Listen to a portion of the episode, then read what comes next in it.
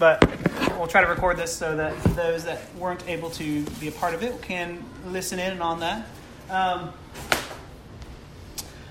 how many of y'all were able to look at this on Amazon?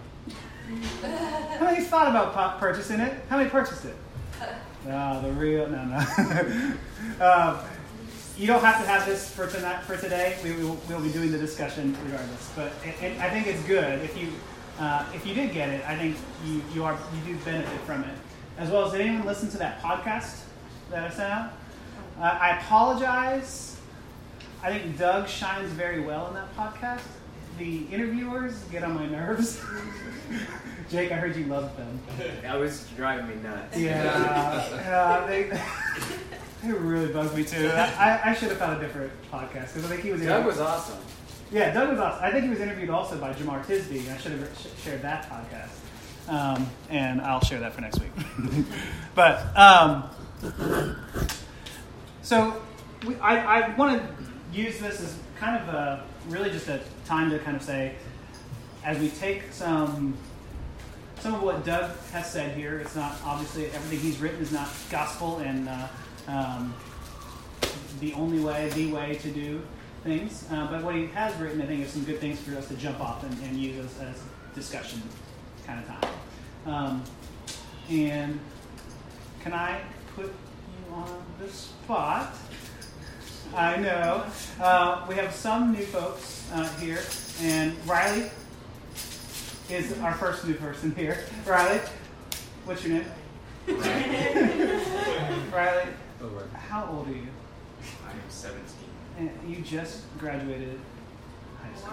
Wow. Ah, Yay. yeah. And Riley's about to move to East Waco Wow. because he's going to go to MCC. MCC. What, Solid. what? Solid. Riley was also one of my first uh, students that I discipled at Redeemer. He was in my sixth grade Bible study. So this is kind of weird and full circle and really cool. so pretty awesome. Yeah. What'd you say? Yeah. He said not weird, only cool. Oh yeah. so, yeah, not weird, not weird. Yeah. It makes us cool. Um, and then Jaja, Devin. Hi, I'm Jaja. yeah. We, we ran across them uh, through uh, Facebook. Facebook, that's right.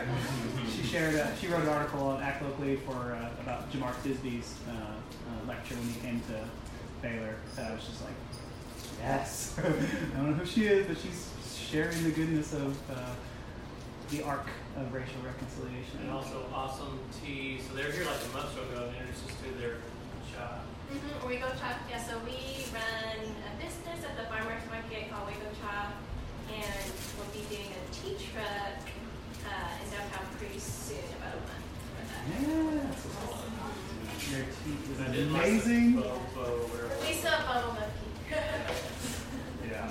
Yeah. Go to the farmer's market, let's get some of that goodness. Um, but we're glad you guys are good with us. Um, all right, so um, off the top though, did anything stand out? Uh, kind of, you're like, hey, I burning this blew me away, or I need to ask why would he write that type thing.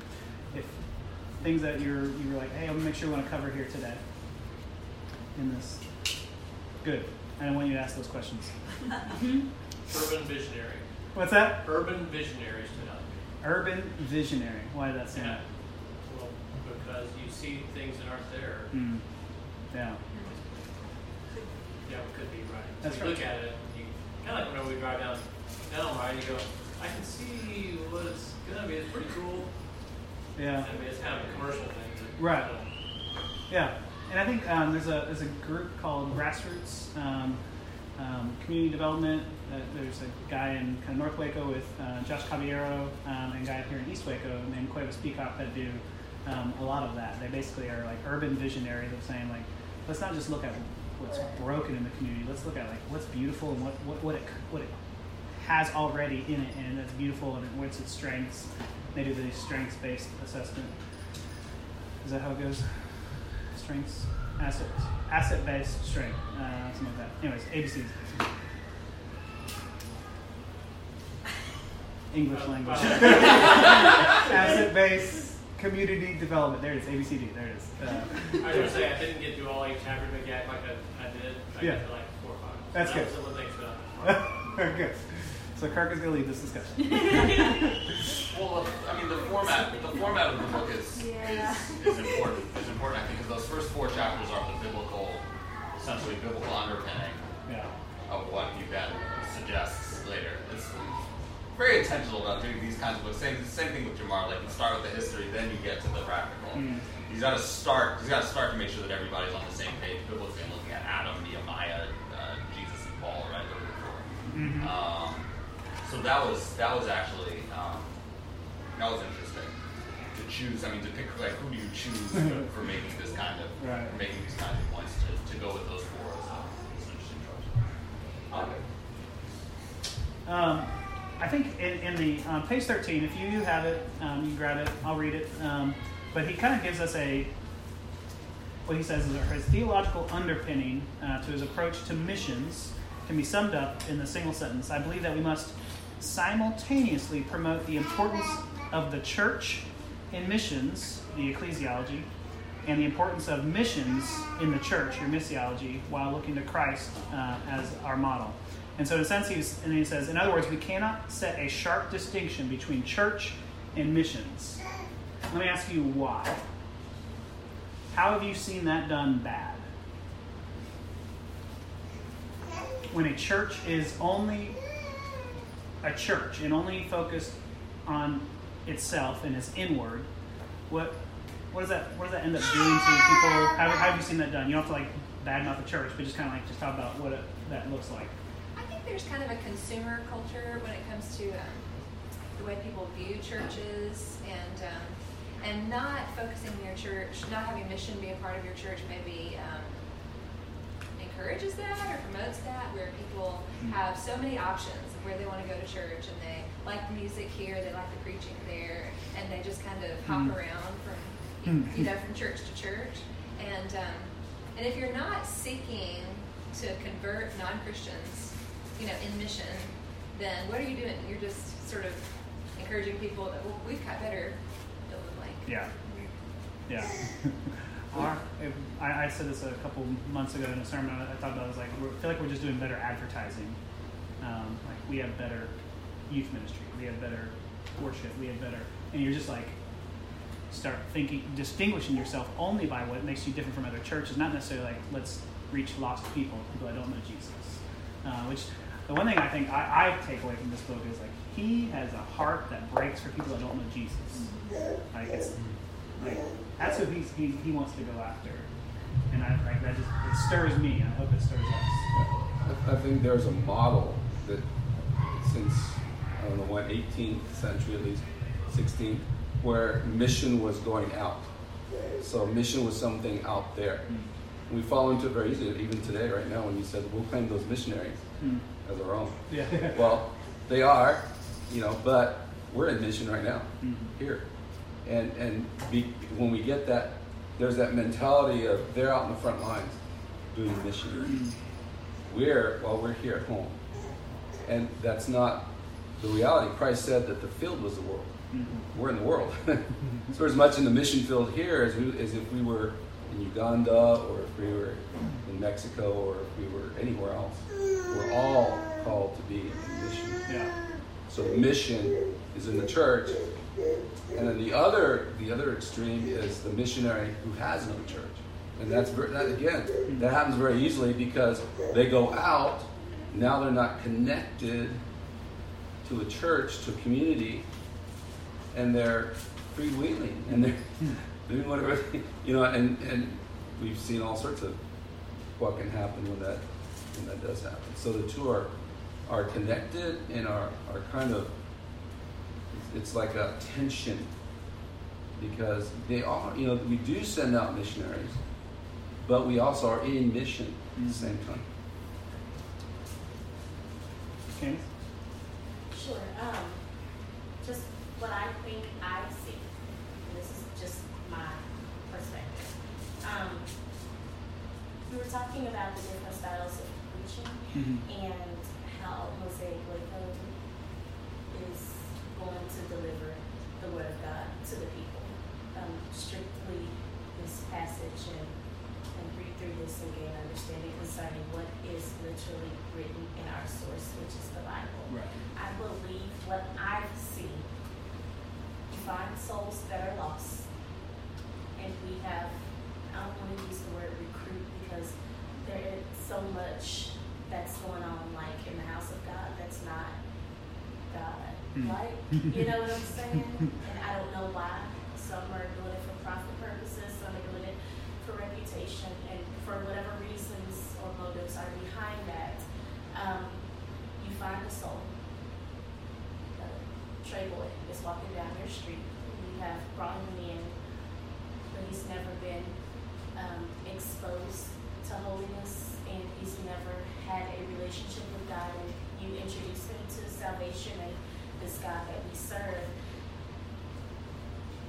But there's no personal devotion and meditation there. So this soul has not really made a connection with God. They just got that feel good. Mm. So they're not studying the Word of God. Yeah. We're not teaching it, but when we do preach on Sundays, we're preaching feel good messages Mm. about prosperity. And those things are great, but we're just preaching Mm. what gets your attention today and what's popular to the people. Mm. So if they don't understand the work that God requires us to do according to His Word because they don't study the Word, Yeah. you know, they, they're lost still. And that's why we see no mission in the church. Mm. Only we have brought broken people in with all of issues from divorces to dark paths, sexual abuse, um, drug habits, whatever struggles they have brought into the house of God. And we've made it a place that we say, hey, come in and get your healing and your deliverance. And and it, it's just like they they we're coming in, but we're not we're not studying. We don't know that the Bible says the harvest is plenteous, but the laborers are few, and we don't know that He tells us to go out and compel them Mm. into the highways and hedges because there's no relationship. We're only doing what's popular, and, and we're I'm starting up here because it's us, it's us in here that's going to be the change. So we have to kind of keep that in mind when we're. Never mind. It, I think a lot of ministries kind of get it twisted sometimes, and, and we're bringing these lost souls in, but we're not giving them the word. So we just pick up. Discipling, is that? Yeah. Why we're Acts 29? The discipleship is the, like two things that characterize Acts 29. It's churches, planting churches, and disciples making disciples. Mm. And so, yeah, that's what we all are doing. Mhm. Yeah, and I feel like he talks exactly what you're saying in the book, and he is saying a lot of churches, you know, that yeah, people you say the prayer when you're like four, or you get people walk down the aisle, but there's no doubt, no discipleship, no study, and so yeah, I, I think you're exactly right with that dichotomy. Yeah. And that final thing that closes the line. Say, for instance, we bring someone in here who struggles with alcoholism, and we consider this place as a Well, spiritually, you can call it whatever you want to call it, but I think we are also now going into churches selfishly because we're struggling, and there's not been a true deliverance or change in our life because we don't know this word, or I don't see a Bible. So I know there's one in here, but you know what I'm saying? Change has not taken place, so we still have these same issues, and we can't. I can't. I can't come in here and cook a meal for you and serve you, and I can't even feed my kids at home. Mm. You know what I'm saying? So the mission is hindered because people are people are struggling. And Yeah. People have issues that they have not dealt with or been set free. Mm. No. That's I'm good. done. That's just my thought. No. We want to hear your thought. no, that's good. That's good. I think that kind of go along with uh, page 14 where he talks about reformed theology. He said, uh, when we live out the gospel within community in a hostile world, which means that we bring in the people who are struggling with addictions or who are people who are broken. Mhm. Why? Because they're human. Mm. That's what makes us human. We're broken too. And and then he goes on and says, um, we become authentically reformed. Mhm. That's I love that definition of reformed. If the hostile world is removed, That's not reformed theology. That's comfy couch religion. I think that's what you're saying. No, I love the way he puts these words. Yeah, yes. Um, yeah, and I think uh, we said this probably early on in our um, kind of um, gatherings, and Malcolm said it earlier today, and I kind of reminded him, like, oh yeah, that was one of our things we said we wanted to believe, and I just want to make sure we kind of keep slow dripping these things. Um, but we want people to know, we want you to know, that you, you belong before you believe. And so um, everyone, we want them to feel like they, be- they have a place to belong, even if they don't believe in Jesus. Because they're human and we love them. We see the Imago Dei in them um, because they've been created in the image of God. And so these two boys that ring our doorbell every hour on the hour, it seems, um, that come into our house, I don't think are Christians. In fact, they said they don't go to church. Um, they know they belong. maybe, maybe pushing into that belonging a little too much. Um, but we're gonna talk to them about what they believe, and it's. I think if we begin with, you need to get it before you can become into our church. Then none of us are welcome here because none of us get it. We all. Um, I think that's why we come back to adore Christ to begin with. It kind of pushes us back to the cross, going, "Oh, I need Jesus. Uh, I am prone to wander. Lord, I feel it." Um, but I think um, he says on a different page 14. Um, I'm not following. Maybe the Kindle's different. Kindle. Um, I know. I was struggling. I was struggling. Sorry, sorry. um, he says uh, missions.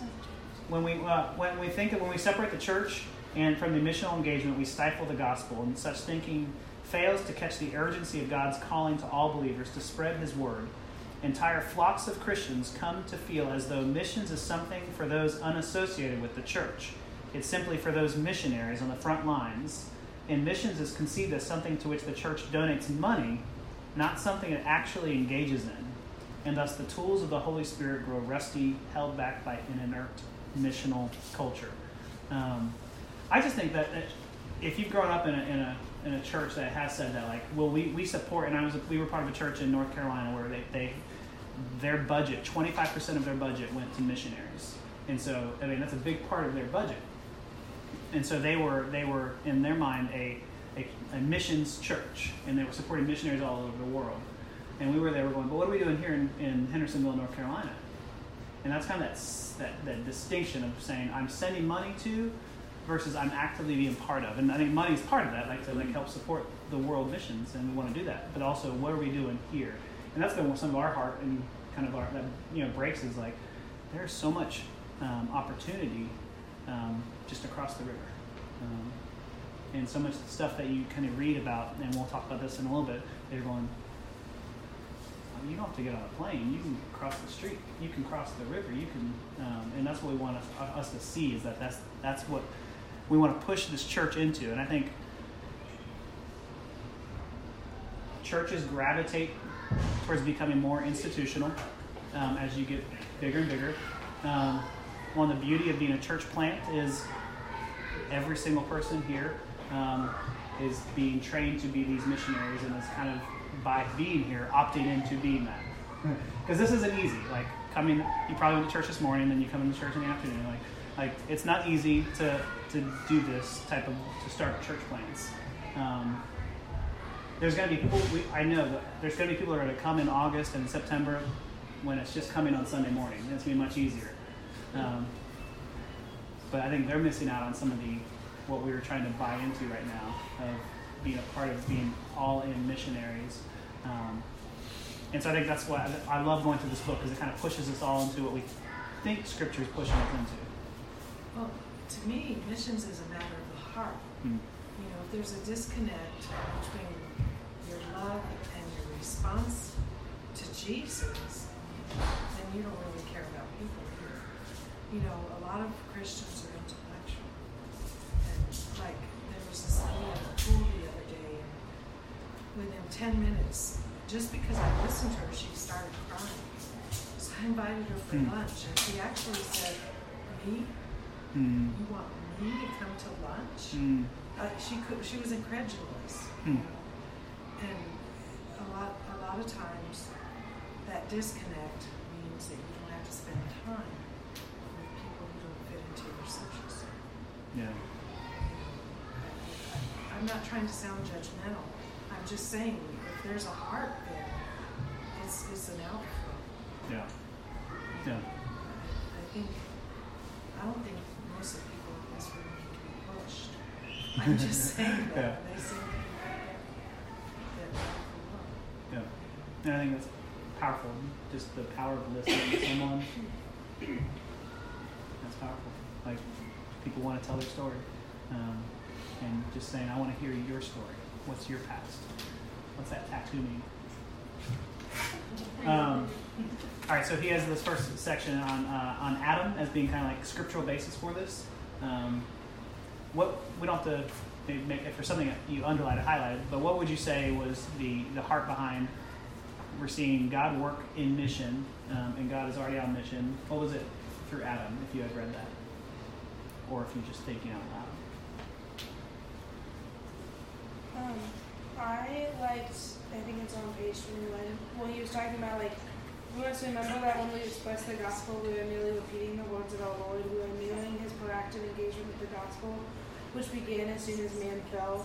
God didn't waste time, man sinned, and God sent a message of redemption. Hmm. And I think kind of piggybacking off of like the premise of the book and the book, like I think the more that we spend with like the least of these or the people that we think need, the more we realize we're like a part of that community as well. And I think I've sort of for the last like year and a half at um, a vocabulary ministry, like Celebrate Recovery, and I think when I first started going, I was like, oh man, thank goodness I don't have this issue, or like thank goodness my like thing isn't like doesn't fit neatly into a like whatever antiquarian part of.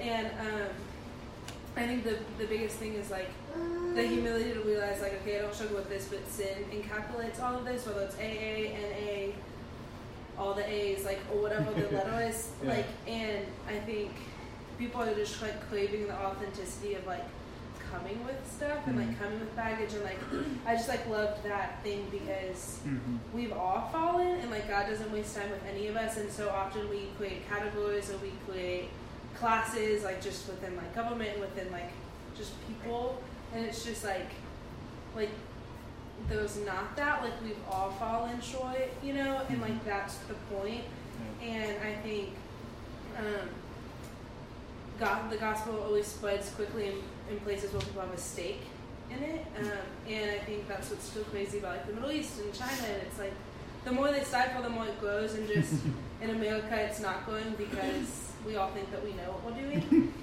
which we don't. And um, and so I think there's just something to be said about like leading with stories and leading with like our own life change and like listening to people because like that's what, like people just want to be validated in the fact like hey I kind of don't know what I'm doing and most people you know Yeah. I think society is like yeah you like leave that job or you like say goodbye to this relationship but there's no like follow up there's no like what does that actually look like if that's the healthiest or whatever and and I just think sometimes Jesus is telling us to like stay in the community that's hard Mm. like that's my favorite thing and I think it's Mark five you could probably but like, well, the guy is like possessed, and then he goes, and then he's like, he's like, I want to come with you, Jesus, and Jesus is like, nope, you gotta stay in the community. Mm. That saw him possessed, like saw him crazy, saw him being whatever, and he has to stay there. But like, that's a far greater testimony than if he went and told people himself. Mm. And I think we just have to like stay in the communities of people who know us, like the people who are like we are in a small group about what we're in recovery from, or like what they're like.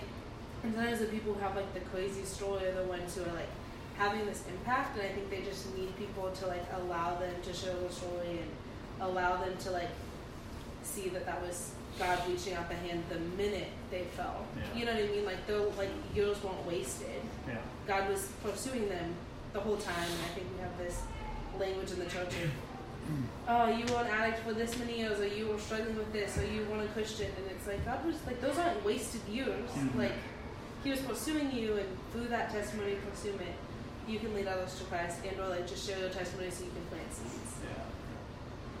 Yeah. Yeah, that's beautiful. I mean, I think, um, yeah, Adam instantly fell, and you have the what they he talks about here, and other theologians have called the protoevangelium, the first gospel um, that that God is offering to Adam right there. He doesn't smite him, doesn't kill him, even though he says, if you eat this fruit, you will die, die, you know, death, physically and eternally. Um, but he, he doesn't wipe him out right now. He offers a savior who will crush the serpent's head. Um, and so he then sends Adam to be one of the first missionaries. And then we go down the list of these different missionaries. And Doug talks about like the church must understand its sentness, how sentness flows from and out of its implications of the Great Commission. And we'll talk about that in a little bit. Um, uh, but let's jump, jump to the Nehemiah chapter. Um, what did uh, what stood out with you with Nehemiah in this? You know, Nehemiah, he's kind of go. He's going to go rebuild the city, but before he does, He was grieved. He was He grieved. was totally broken. Why? Why was he broken? The city was destroyed.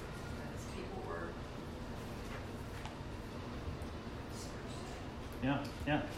Um, let me read Nehemiah 1 3 through 4. It says, uh, And they said to me, The remnant there in the province who had survived the exile is in great trouble and shame.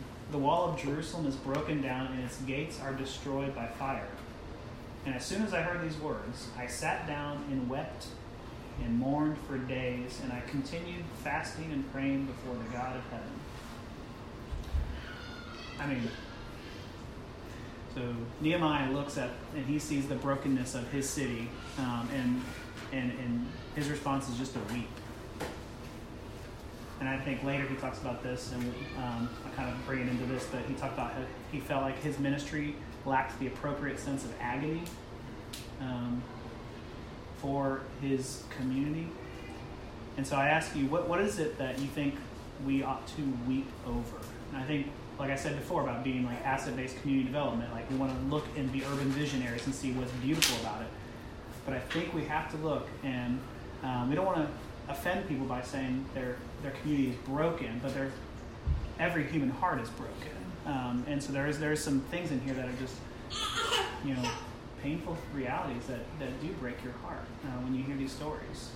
What are some of the things that you've heard so far? I mean, Shirley gave us a, a good kind of history of East Waco, um, and then you've probably, as you've been talking with people, what are some things that you feel like we we, we should be grieved over? Well, I think um, it helps to have a perspective and history of where we've been in order to get an idea of where we're going. Mm. And uh, in, he said, and uh, Logan said, the book of Lamentations tells us that God's people were devastated and God's name was disgraced among the surrounding countries. Brokenness became the status quo for 141 years. Mm. And if we look at the past generations, um, you know, my grandparents went through the Great Depression. My parents went through a world war. My, my generation went through Vietnam and the 68, the times of the 60s. Uh, today, uh, we didn't go to church though for worship. I listened to Martin Luther King's last uh, Mm. talk, Mm. where he said I was he was on a mountain. Mhm. It's just so. It brought me to tears because, you know, he had this vision of people coming together at some point. And if you really look carefully at where we're at today with mass incarceration, with the inequities within our society, and then and, and with immigration where it's at right now, and where it's going, the divisiveness of our country. You know, a house divided against itself cannot stand you know and we are so divided as a country right now that it's it's uh, it's grieving it's grievous where it, the, the differences in our society and culture and, and and that's just within our own country. Then you start thinking about what's happening in Central America why we have so many people coming to us. You know I met uh, a woman from El Salvador this last week. I have students from Honduras and from Guatemala and they're desperate, you know, for just just for the basics of life. And so that's the reality, you know. The and so it requires us to do a little bit. Some of us who, who uh, normally we live a pretty comfortable life, to go beyond ourselves and have some empathy Mm. for for others. I think part of that requires a lot of of research, a lot of thinking about where we came from, and the possibilities of where we're going to go. Yeah, listening to that speech with you, I was just like, man, everything he's saying is still the same. It's powerful. If you haven't You heard know, it, it's you gotta listen to it. What's it called? Um, what's it called? It's Martin. Just if you if you Google Martin Luther King's last, yeah, Yeah. so. I've been, I've been down that. yeah, mountaintop. And the next day he was assassinated. Yeah, and I think so. I think I was kind of setting you up, um, and Lawrence knocked out of the park. But um, I think typically when we think of what's broken in East Waco, we want to look at some of the, and like again, like there's some reality to it. Just kind of the broken families and um, poverty rates. But you go to the bigger root issue, bigger picture, the systemic um, injustices, and you go, but why are we here? And so I think when we think of like, what is our response as a church? Um, there's many different ways. That's why we act with mercy and justice. Um, mercy, acts of mercy. And I think we as Christians rally on that. The acts of justice are harder for us to think through um, sometimes.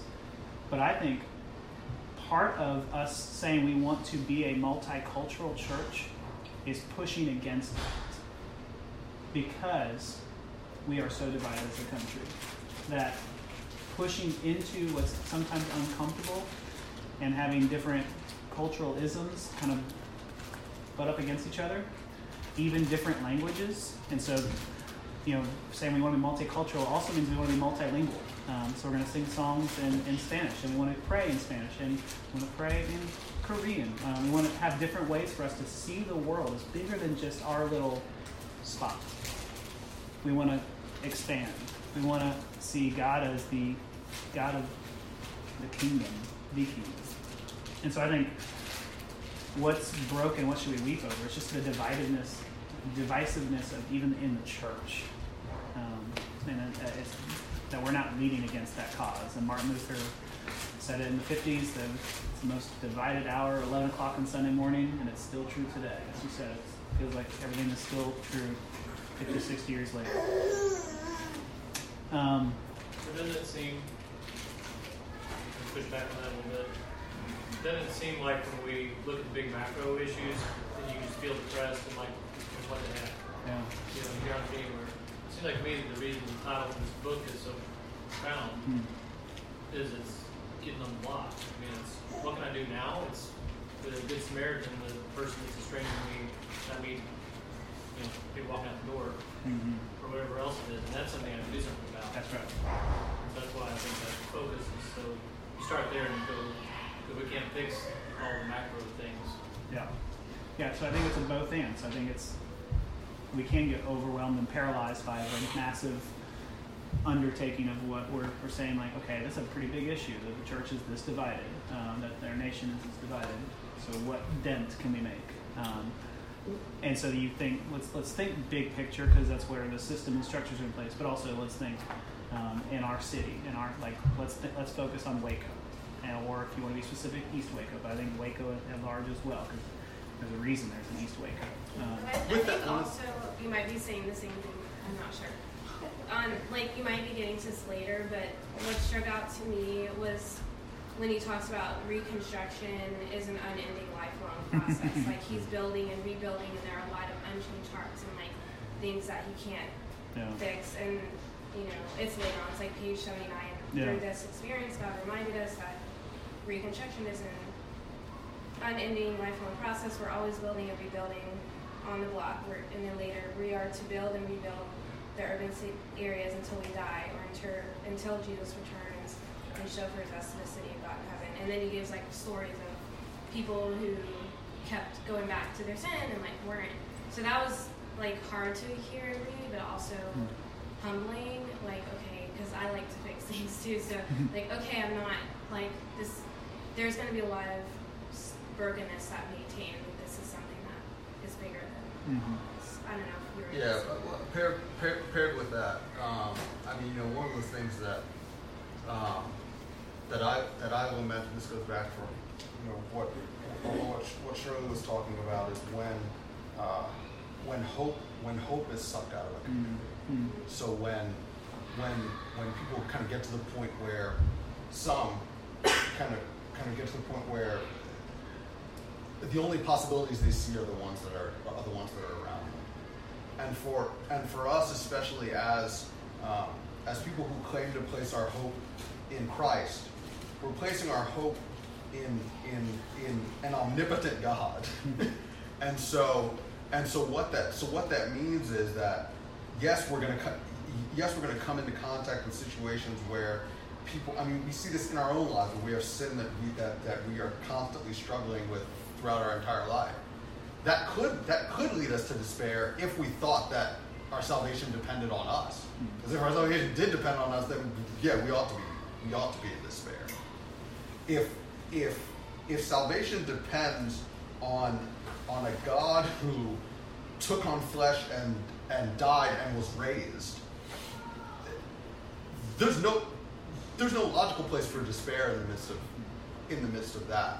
And so regardless of how big and and the fact is the more the, the more aware we are of the issues in the world, the bigger they're going to see because they're because they are big. Like they're objectively big. When but but but but when Paul talks about the gospel, he talks about it in terms of he, he personifies sin and death as these as as these as these powers that are big. But the answer is much much bigger um, in Christ, and so and so um, so so.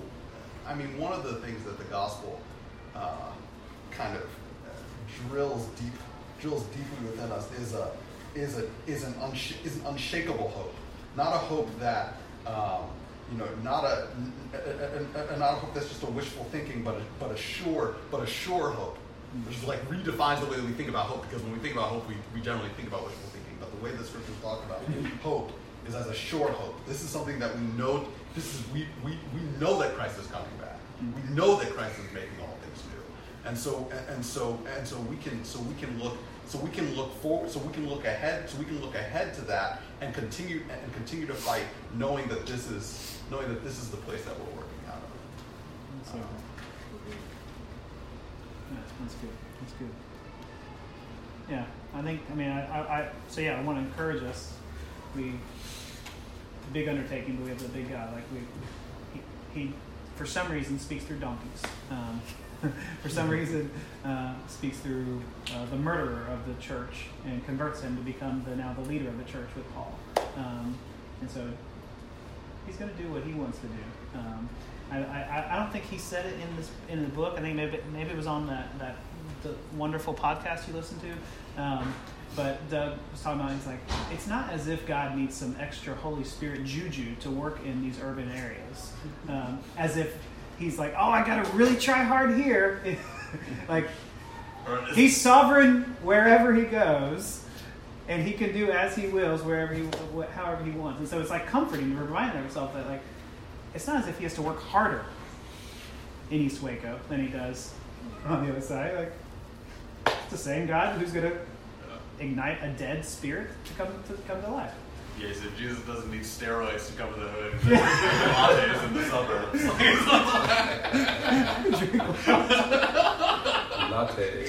Okay. Yeah. Yeah. So it's, yeah, be encouraged. Be encouraged. But I think Nehemiah kind of he addressed the book of Nehemiah shows us that you have you have a time of of understanding of the brokenness, and that leads to yeah. To um, lamentations and mm-hmm. to to. But we don't. It doesn't stop there, and you do look at the big picture, but you also at the same. Nehemiah looked at the big picture, but then he began to look at okay, what are the steps mm-hmm. that I can take to change that picture?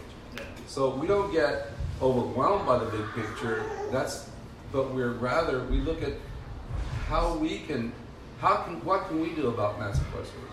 What can we do about the injustice of immigration?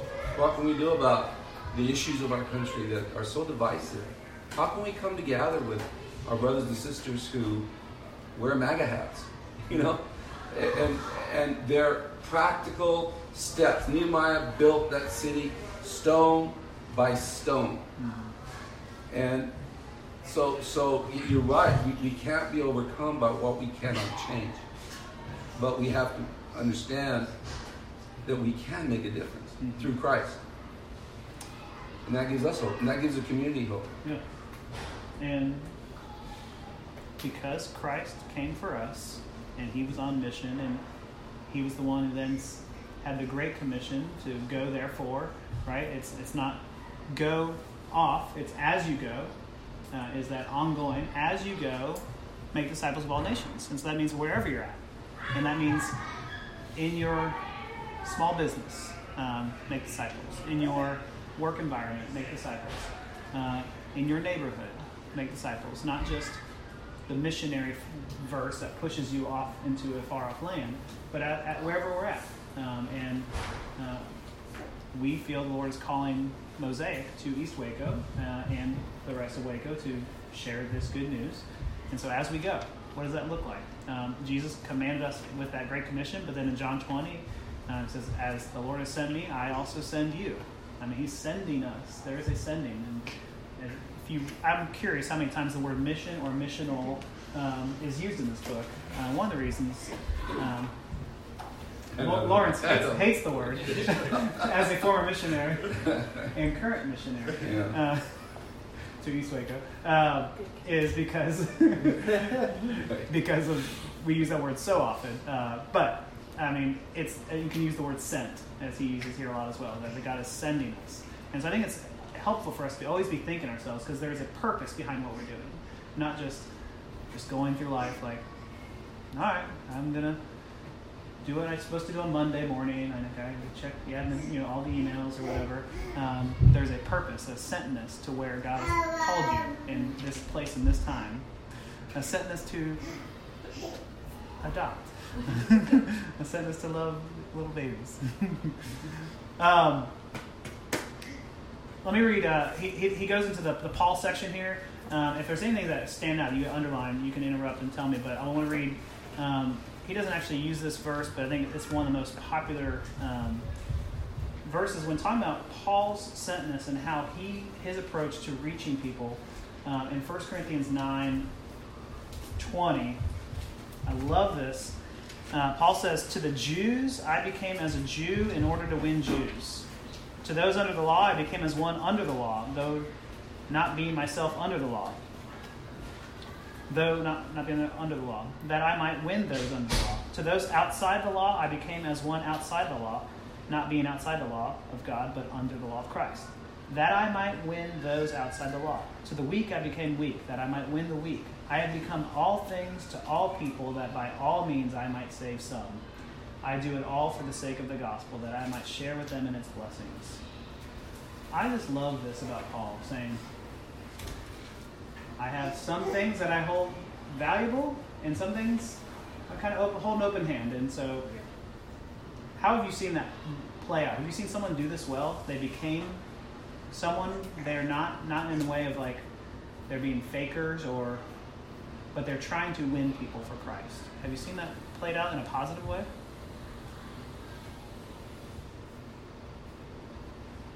Say the question again.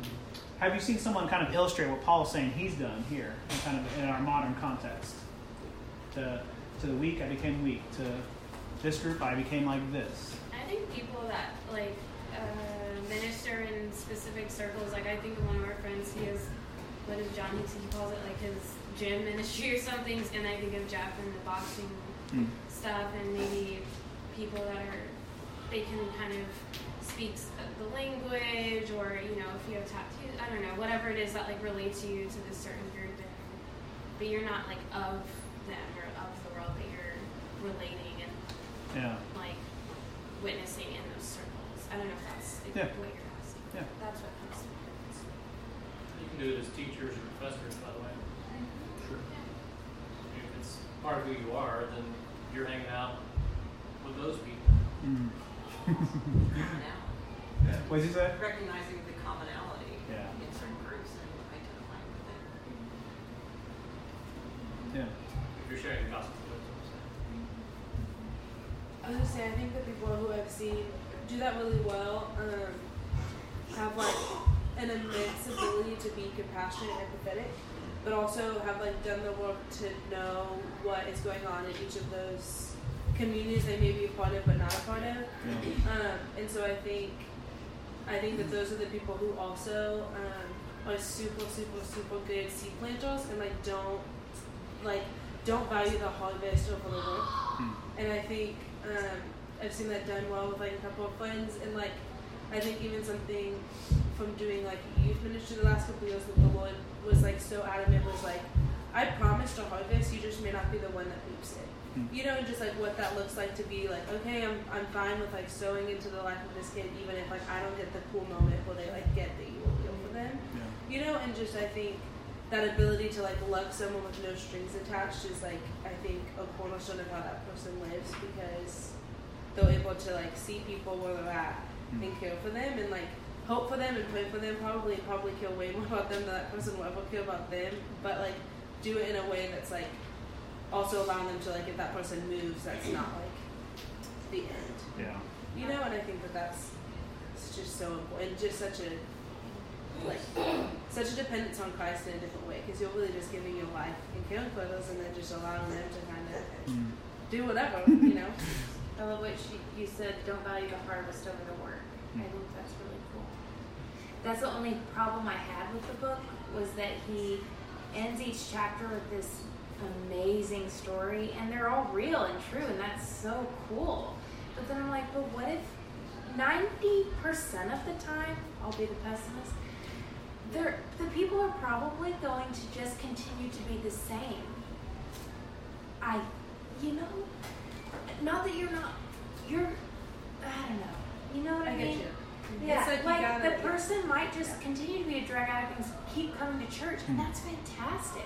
We might not get to see him become a great dad and start being a missionary in a local prison. Hmm. That's amazing, and it really happens. Right. But so I, I value that statement. Don't value the harvest over the. Yeah. And I think he kind of, uh, as Desiree talked about, they did the example of the basketball goal as Yes, their, their way of outreach. That's true. How they immediately just started trying to People tear started, it down, yeah, spray which would be so disheartening, Yeah. but not pointless. Doesn't Yeah. make it pointless. So it made you realize this is going to be a long, ongoing work. So if you didn't get to read it, they were they were trying to find ways to love their community, and they found a, a, a court that was just dark and dilapidated. And so they their church they repaved it, put up a hoop, put lights up, had cameras, and they came like first day like someone almost got killed, uh, and kids were yelling loud. But Candace, To add to yes. or to um, put the stamp on. Oh, all right, okay. Yeah. Um, in First Corinthians three and six. Yes. I planted the seed, Apollos watered it, but it was God who gave the increase. And so sometimes when you go back.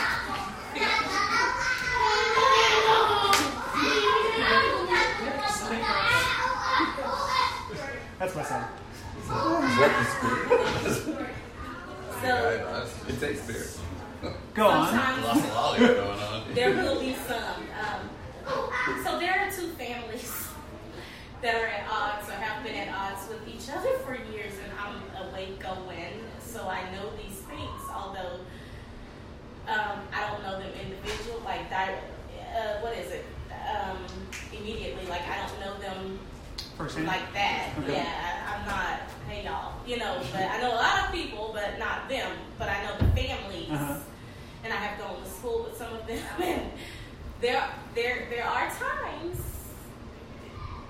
in life where these families, someone is shot and killed, so there's some retaliation, Mm. and retaliation takes place quite often with these two families riding across that bridge on the, on Waco Drive, coming from the health department across mm-hmm. to entering East Waco, Dallas, Waco Drive, Mhm. and they're shooting at each other.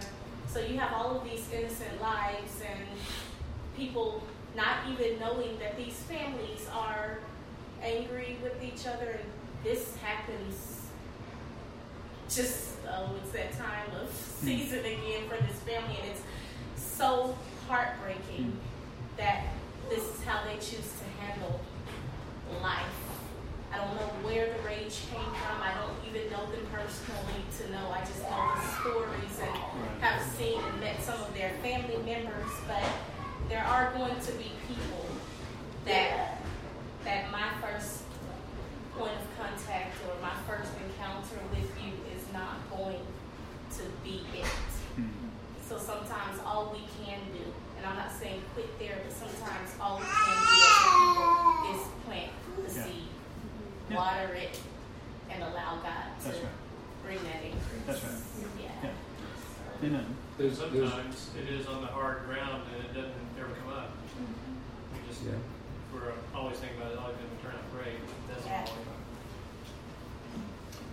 I think part of the issue about being cross, because we're, what we're talking about, I think to some degree is the Paul's ability to be cross-cultural, Mhm. be all, and the willingness to be all things to all men wherever, and to cross those what, what those barriers that society has brought up.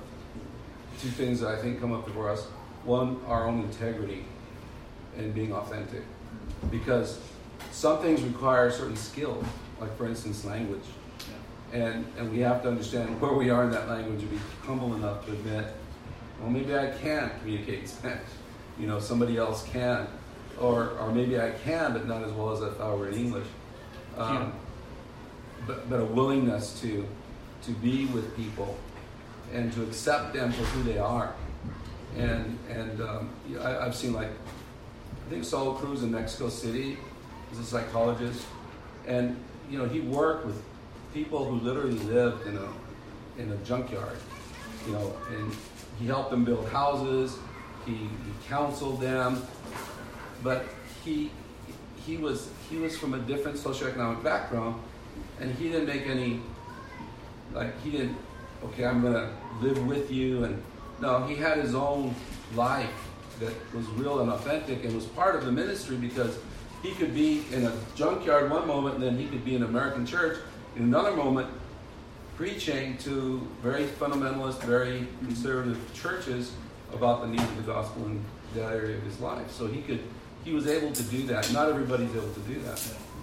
Um, and, and I think it, it requires a lot of humility and, and time and patience and a lot of willingness to listen to others in order to, to cross those barriers. You know, we, we take a lot for granted. You know, I thought, Lawrence, where you go that at the beginning was, why do we need the church become all things to all people? Because we got lots of different kind of people. we can become all things to all Yes. people. That's why we need the body, right? Yeah. I think it's a good question to maybe be rhetorical, let you think and linger on, um, just because of our time constraints here. Um, but what might we be willing to change to win some?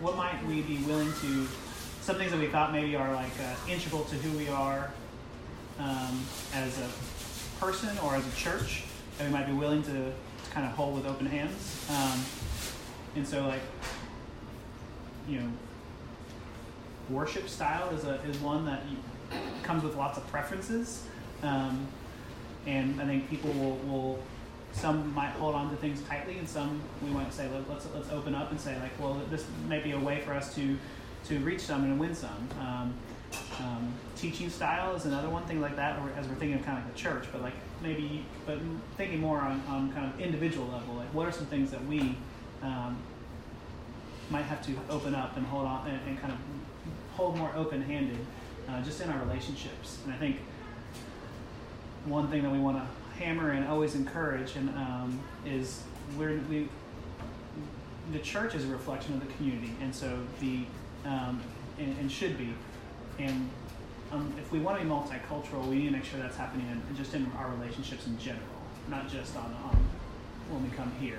And that this is something we want to have happening uh, all of life and every day. Um, and I think uh, I know Devin pushes that hard, and, and I love it um, through Waco Cha uh, and kind of pushing communities to, to have cross cultural relationships.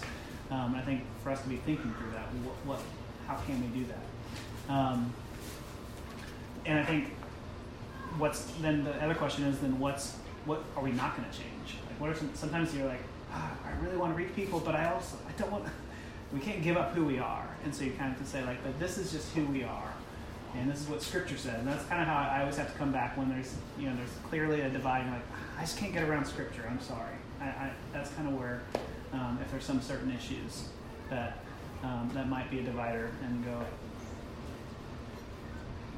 That that, I think that's a good way to kind of think through that. But ask yourself, what are some things we might be willing to change just to win some, the way Paul is talking about doing it. Um, just to kind of briefly run down some of these things in, in the book on, on Camden, he talked about um, um, really the, the title of the book being the church on the block, and so he, t- he talked about the difference between uh, people coming to his church and actually being the church on the block. And I think uh, Kirk, you and I talked about that about whether we talk about uh, people come to our church or the church going to people.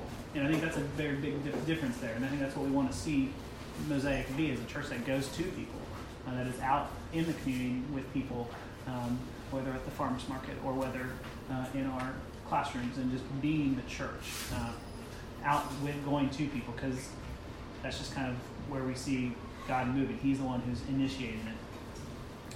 And I'll end with this um, before we. I want to give some announce, uh, our kind of announcement type stuff. Um, he talks about in the chapter "them people," which I love, like just the, the title of that. Um, let's take that out of our vocabulary. Um, let him use that as his chapter title. But uh, but he says, you know, how do we keep from um, how do you know so how do we keep it from being us versus them? You know, like, and what was his answer for that? Like, how do we keep it so it's not just like a let's have us be the the only change agents and the only ones who are, are thinking about this and serving them people. How would you change that so that you're not just changing your vocabulary, but you're changing your heart behind it? We kind of wrestled around with this earlier, but I really like what Miss Shirley said. It's relationships. Yeah. You know, if you take the time to have a relationship, your heart is going to empathy for that person, or maybe they have something to offer you. You know, it seems like um, all of us being a safe community for each other would make a safe place for other people yeah. you know, and the church going out, I mean, I've done weird things, you know, there was a teenage girl that I was pursuing, literally, she was running and I was chasing. I had to chase her from place to place until I finally got her to sit down and talk to me.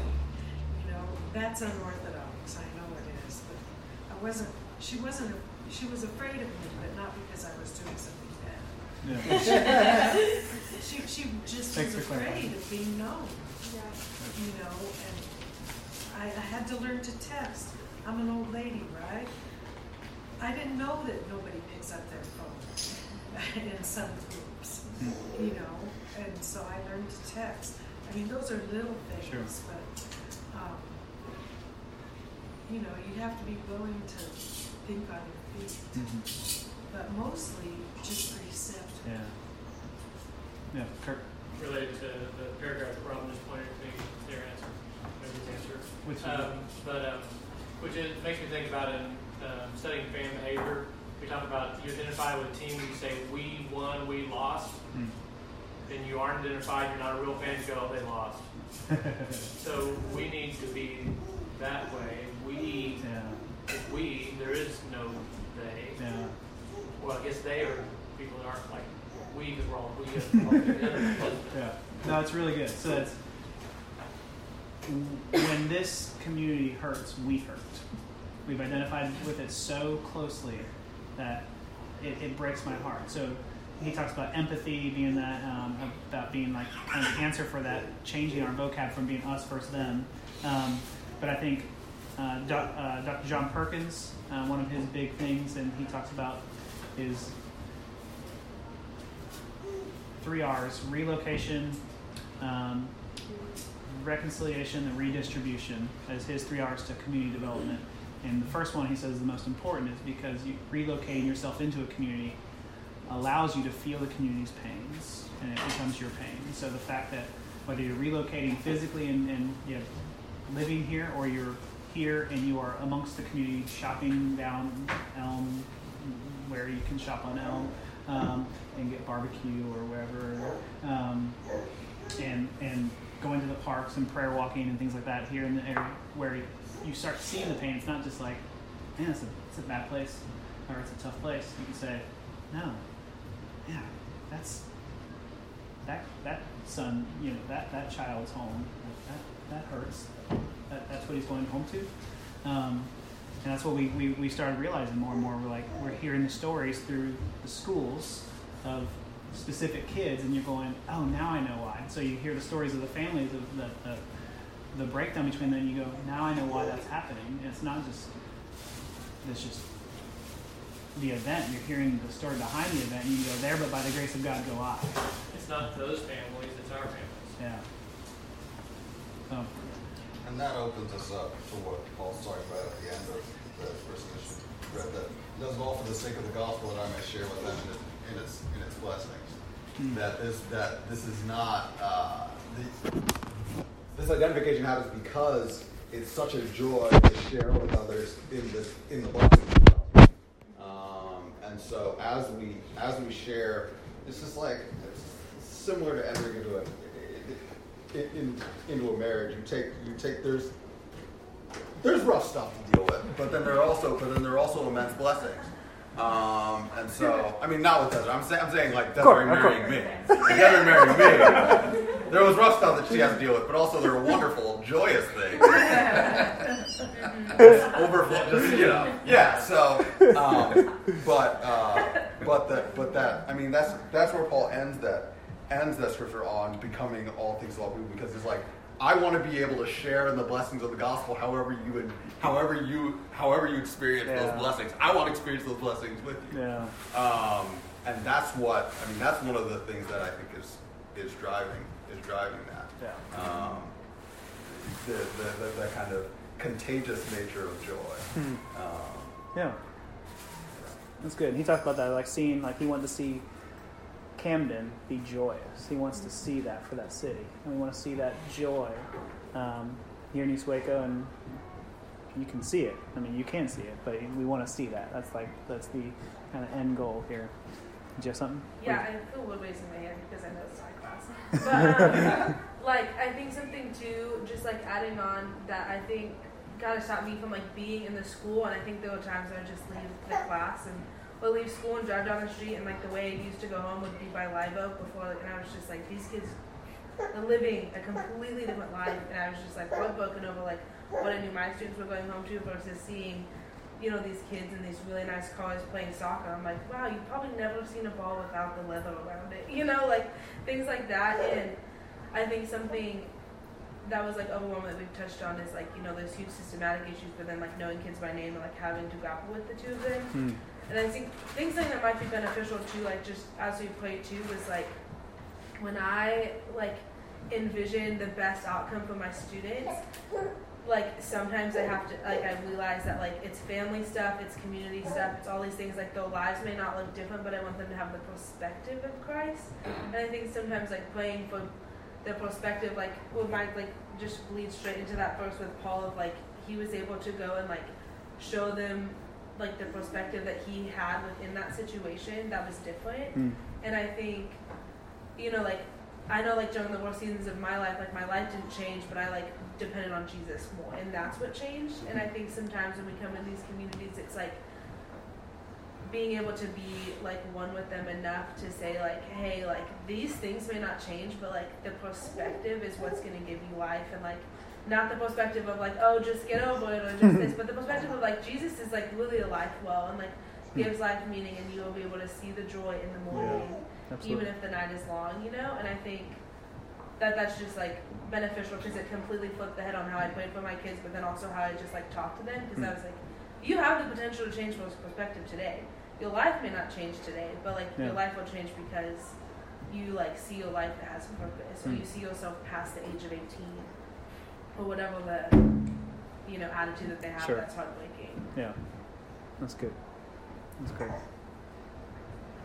Um, well, I'll end with kind of what he gave as examples of the ways they, they moved out and began their ministry and began their work. They had some things they did. They had called morning manna, where they gave out breakfast at like bus stops um, to get to know the people. They got involved with the schools, um, did sports. They did a community day. They had a church planting residency, um, thriving, and then um, some other things they did there. But um, for us, we have a few things we were wanting to begin this summer. Um, so it's kind of ways we are trying to go about it.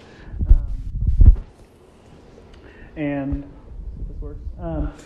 and before we go into what we want to do, I want to also remind us this is next Sunday will be our last Sunday at this house, which is just really, really sad to think about. Like, because that like that's like a phase of a church plant is the house church, and we've we're almost out of the house church phase, and it's just really weird to think about. Um, but we also wanted to be be thinking that this isn't all we're going to be doing. It's just getting together and talking. We're we're building a slowly rolling, uh, you know, uh, momentum going, and so not this Sunday, but next Sunday we'll be at the Bledsoe Miller, um, which is just right around the corner, so it's not far from here. Um, and th- that's where we are going to. We'll still be meet in the afternoons, four to six, and we'll still have meals as well. Um, so we extended our meal calendar so we can still have those uh, through June and then uh, into early July, and then in July we'll go to, to the mornings um, at 10 a.m. there. But just wanted to remind us we have one more time here, um, and then there it is. that would have been more helpful. um, uh, and then we're going to do the Hood Street Kids Club stuff this summer, which we are excited about, trying to find ways. I, mean, I was even sharing with Kristen on Wednesday what we were doing, and I think Desiree, and I think they both were like, oh, I didn't know that that was. So if Kristen and Desiree don't know what we're doing, uh, let, me, let me go a little, little, little more particular what we're doing there. Uh, we'd like to have eight volunteers this Saturday. Um, I was talking with Candace about this, and uh, we were envisioning we when we go to the park over here, which is just right around the corner. Usually, around like twenty to thirty kids show up anyways and play soccer with us. Um, so we're hoping to have forty kids. That's a hope. We'll see what happens. But if that's the case, we'd like to have eight volunteers so we could have enough volunteers for the kids. Um, and we were going to begin June fifteenth. Um, but that's also a very important celebration called Juneteenth um, that we want to. Uh, there's a there's a parade that's going to go down Elm that we want to be a part of, uh, or at least go to and support. And so Juneteenth is um, the uh, Texas is actually now celebrating uh, the end of slavery. Uh, it took a couple months longer uh, than anticipated, um, and so we were celebrating on June 19th, but it, it's going to be the June 15th parade there. Um, and so we, what our plan is then, since that's what that is, after the parade. Um, thanks, Christina. Uh, after the parade, we'll we'll come back here and do some kind of talk about last minute stuff for what we'll, the next week's.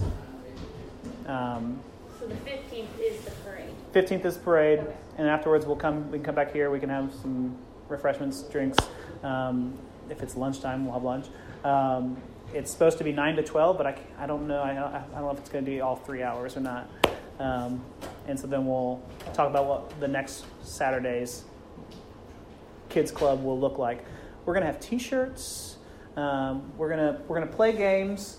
Um, we're gonna we're, we're patterning this after what Jimmy Dorrell has done for years with um, the Kings Club, is what they call that. Um, and his recommendation for us before we did anything else, we said, get yourself a basketball hoop. Um, that's how Kings Club started. He said people just started coming over playing basketball in their driveway. And he's like, well, we might as well feed them, and then we might as well give them the Bible. And that's basically what we're doing right now. We, our kids got a basketball hoop uh, for their birthday last week, um, and so, but we're going to do it at the park because it's a, an area that everyone knows. Uh, but we're going to recruit, have kids go around reminding kids. We'll play some games. We'll teach. The crafts is a question mark. We, we if we have it, we want to do it, but also know that's a lot of um, depending on ages and things like that. So may, we may focus that per age, and then we'll have snacks. And I have a Google Doc online I sent to y'all if you want to sign up to help. I also think there's other churches that might want to help with this, and so if we do all sign up and say yes, we want to do it there every week, great. But if you're like, hey, I can't for this Saturday, that's okay. I'm. I think it would be cool to ask other churches to help along with this to kind of get other people involved. Um, so there's a June, Juneteenth parade. Um, I think this was last year's, um, so it should be fun. Um, and then at the end of the summer, we're going to do this back to school bash on one of those Hood Street Park days. Um, and Candace has got um, my uh, has helped me dream bigger than I was dreaming. Uh, Candace, tell us what are some things you were thinking of? I have a list of here, but Sure. Um, so, you want to come up? yeah, no, I don't need to come up. Maybe come around. Okay. Um, and if I'm behind you, I promise I don't bite. Um, but uh, guys, in um, Pastor Slim had placed on the calendar um, cookout, and so my mind went to his vision for the community, and I know we focus on things, and I promise, just give me three and a half to four minutes, and somebody can put a timer on me. I promise. I just want to cram your minds real quick with some things that um, the ministry is being planted in East Waco. And if you look at demographics, look at reports, all of everything that any report anybody pulls from education to poverty levels to whatever, this area needs help. And so when Pastor Slim had mentioned cookout, you can't just do a cookout in mm. August and for the community and not make it a back to school bash. and so, um, anyway, so what we shared and, and talked about was just kind of going big or going home. Um, I know that if you followed the emails, um, is it the 11th? What day is it that Are you talking about the kickoff, the service the service? for people to invite TBD. our true service To be determined. to be determined? That's right. Tentatively, it was Tentatively, it was the 11th. the 11th. Yeah. And so, if you're wanting to invite people to church, um, sometimes you may, and the best way to let the community know is to say, hey, this is us, this is who we are, and we're going to be there. And I felt like June, August 3rd, if, if a cookout was on the schedule, then this would be an opportunity for Mosaic Waco to say, y'all, this is who we are, and this is what we want to do. We're going to show our face in the community. We're going to show Mosaic Waco and the love of God that's in us to the community. And um, this is not going to be a hard endeavor whatsoever. Um, the key to it is to get people to buy in and support and sponsor the event. And um, with it being a back to school bash, we're working on having at least 100 backpacks. If we get more, that's going to be awesome. And I'm going to tell you in just a split second what the plan is to get those backpacks.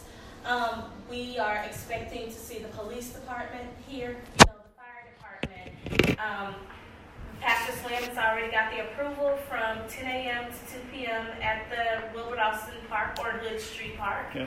Um, we'll have HIV clinic out here uh, because if we are, our first attraction has been the children, and we've been getting the children, but we need the parents because that's where the struggles are coming in, and we've got to capture those parents as well.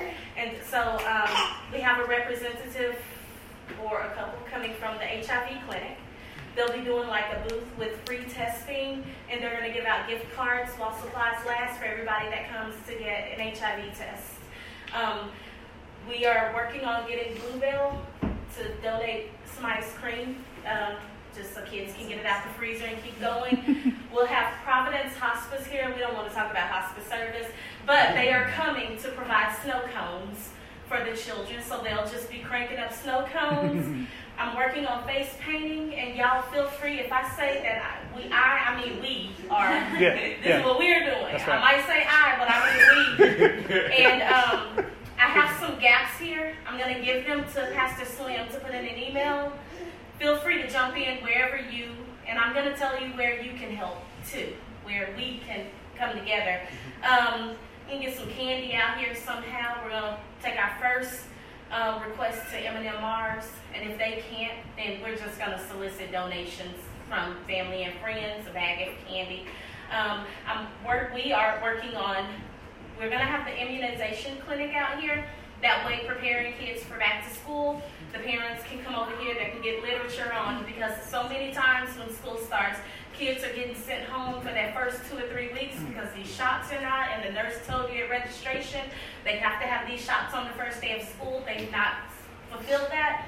So the immunization clinic will be out there. They'll have their database and they can kind of let you know through, is it called Amtrak or something, Immatrax or whatever, if your child is up to date or not. Prayer booth.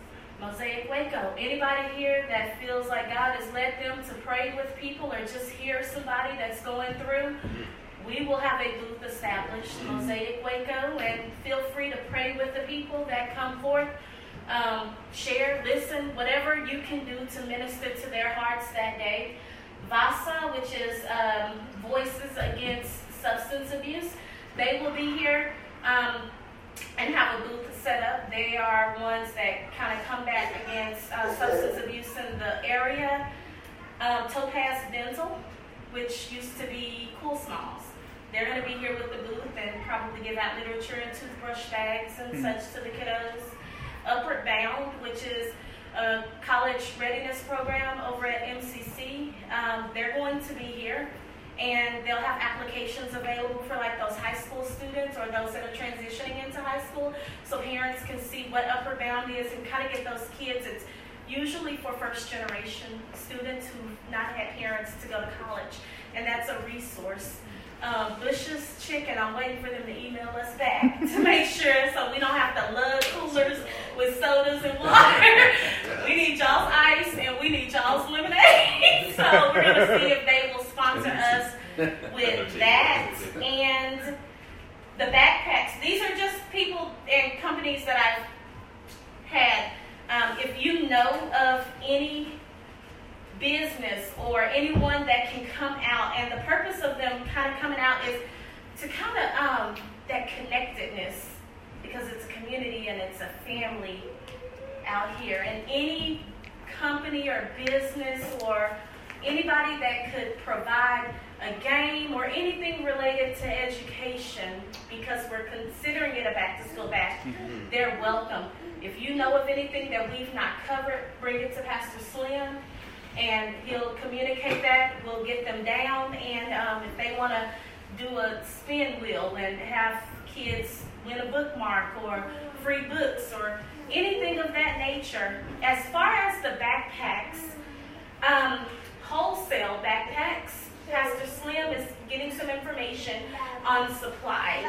Transformation Waco has done something in the past that he mentioned that they provide you in your backpack, they give you supplies. And so if that's something that they're still doing, we want to just kind of be a blessing and provide backpacks to the children because it's hard for parents to get uniforms and send them to school sometimes in the area that needs the help, East Waco guys. But um, and so wholesale these backpacks come in cases of like 24 for like hundred and something bucks. And so we're working to get these sponsor letters out to like a couple of businesses and stuff that we know, whether it's a small business or a large business, but it's locally owned, mm-hmm. and to see if somebody would be willing to cover 24 backpacks and can you cover 24 backpacks or whatever we need to do to get those backpacks. Y'all, it's gonna happen. but we want Mosaic, since Mosaic Waco is going to start inviting people to church pretty soon. We want the community to know this is Mosaic Waco, this is who we are, and we're here to provide love, the love of God, and whatever resources we can provide to the families in our community. Because it's not just theirs, That's right, ours. Our community. Good way to. Um, I can't do it by myself. So we, as a team, um, even if you can only spend a day, if you're planning on being in the Bahamas that day, but you know somebody that you felt like, you know, could be great to have a booth out here and provide anything y'all communicating with us, let us know. It'll take all of us. I do want to encourage y'all to help with the kids club. That's gonna be phenomenal. I have six children, five under eight, and they're gonna be here every Saturday. I, you know what I'm saying? But um, guys, it's needed. Yeah. It's needed. And um, I just I stand for what the vision is for Mosaic. Waco. But um, we're gonna try to get some music and stuff out there, Yeah. some live singing. Brother Jake, bring your guitar if you're in town. Folks, please come and um, everybody, all hands on deck, and let's do this. If you have questions, concerns, ideas, bring them so we can add it and we can do this. Candace, Good. we're excited. Jack, do you have a question? Um, so Darius, are you connected to Darius? From? Yes. I'm not. Okay, because I'm not like She I know she he's knows. here. Yeah. yeah, because they did a back to school bash last year Mhm. at the Oscar de Park. yes. So are they? Do you know if they're gonna do it again? 'Cause I We've wonder talked- we've y'all talked with them. collaborate Yeah, we're gonna try with them, So it's not like two Right. separate ones. Yeah. Got yeah. Okay. Yeah. Just let. Because Yeah. we helped with theirs last last August, Mm. so I'm Good. sure it's like on their radar. Yeah. do Another one. It's a good general point. Make sure, check who else might be doing it. That's right. Yeah. Mm-hmm. Yep. Yep. The brother that cuts my hair, he's a rapper. So he's actually. And hair cutter. Yeah. Oh yeah, he cuts hair too. Which I wonder if, yeah, because you know, You think that would be a great plug? Like free haircut or something. Yeah. And grass.